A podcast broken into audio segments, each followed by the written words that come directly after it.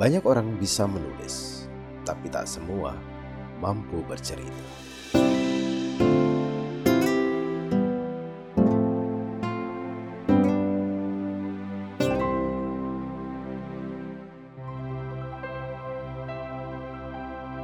Hai, apa kabar? Media boleh berubah dari kertas menjadi layar sentuh, dari analog menjelma digital dari tekstual ke serba verbal. Surat-surat kabar gulung tikar, berganti media berita online. Siaran radio ditinggalkan pendengar lantaran bergeser ke seabrek platform yang lain. Serba internet. Bahkan berlabuh di podcast ini. Tapi di balik badai industri media itu, tetap ada satu hal yang tersisa dan barangkali sulit hilang, yaitu menulis. Mau bikin video yang bagus, film yang bagus, tulis skenario-nya lebih dahulu. Akan membuat lelucon yang mengundang tawa, tulis materinya dulu segalanya dimulai dari tulisan. Boleh saja orang langsung bicara, tembak sana, ungkap sini, tapi apakah ada jaminan kata-katanya tertata? tidak, tidak ada yang bisa menjamin. Dengan menulis, paling tidak kita terbantu dalam mengurai gagasan sehingga ketika dibicarakan, pesan yang hendak disampaikan itu dapat mengalir dengan tertata. Runtut. Ujungnya bisa dimengerti orang. Bukan asal ucap saja.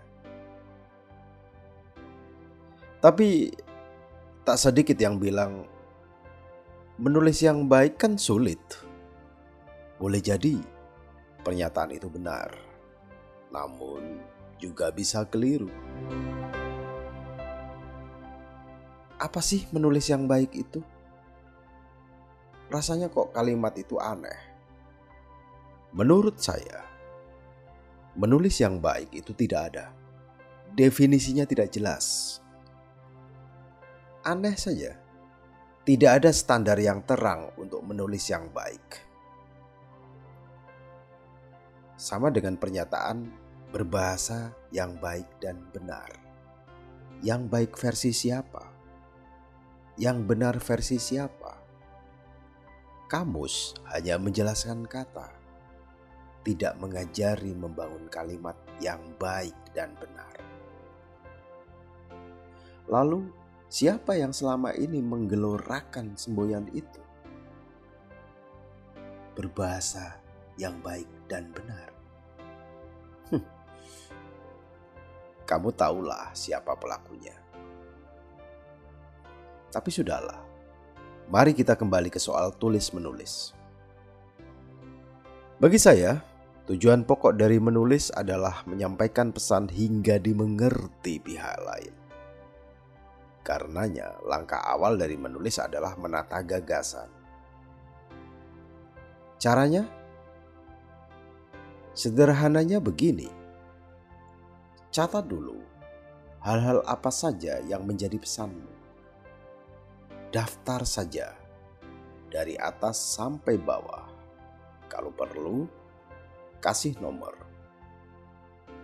Begitu ide kalimat pesan berkelebat di benak, segera catat. Bikin kerangka sebelum berpanjang lebar dengan kata-kata. Setelah semua dirasa lengkap, satu pesan dan lainnya sudah tertera. Maka tentukan dari pesan yang mana tulisanmu hendak dimulai. Pada bagian ini, kamu digiring untuk menyusun prioritas. Apa dulu nih yang mesti disampaikan?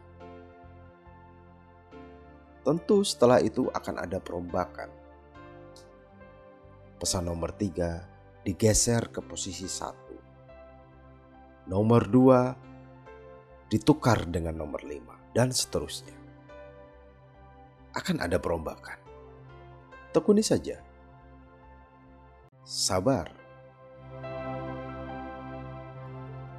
Usai daftar gagasanmu, kamu koreksi ulang. Lanjutkan dengan mengurai masing-masing pesan menjadi bentuk paragraf. Perhatikan struktur berbahasa. Hati-hati dengan ejaan. Memang, keduanya bukan sesuatu yang amat penting. Tapi, paling tidak, struktur berbahasa dan ejaan itu akan memudahkan orang lain untuk mengerti. Bagian membangun kalimat menjadi paragraf ini memang tidak mudah. Sebab di sini kamu ditantang untuk berani meletakkan kata, bernyali menggunakan kata. Apakah cocok kata ini diletakkan? Apakah pas? apakah komunikatif, apakah efisien, apakah ringkas.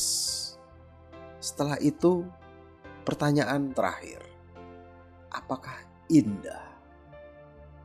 Indah loh ya, bukan diindah-indahkan, bukan sok nyastra, bukan sok puitis, tapi indah karena enak dibaca. Ini tantangannya. Tekuni saja. Sabar. Sebab tuturan yang indah akan menyamankan pembaca. Begitu pula saat diucapkan, pendengar, pendengar akan betah mengikuti. Berapa saja pidato-pidato yang terdengar membosankan hanya karena susunan kalimatnya tidak indah susunan kalimatnya norak itu-itu saja, klise, dan hal-hal seperti itu sebaiknya kita tinggalkan. Oke, setelah semuanya tersusun, kalimatmu sudah terbangun, akan muncul keraguan. Bagaimana selanjutnya? Bernapaslah dulu. Begitu muncul semangat lagi, tulis lagi. Tulis lagi. Tulis lagi. Kamu tahu bagian tersulit dari menulis? Jawabnya adalah memulainya. Terasa berat, malas, ragu, takut jelek, dan yang paling sering adalah bingung memulai. Sudahlah, tepis semua itu. Dekati komputermu, nyalakan HPmu, ketik, ketik, dan ketik. Terus begitu. Esok kamu periksa. Latih pikiranmu untuk bercerita. Oh ya, sebelum menuturkan podcast ini, saya menulisnya terlebih dahulu. Semoga harimu menyenangkan.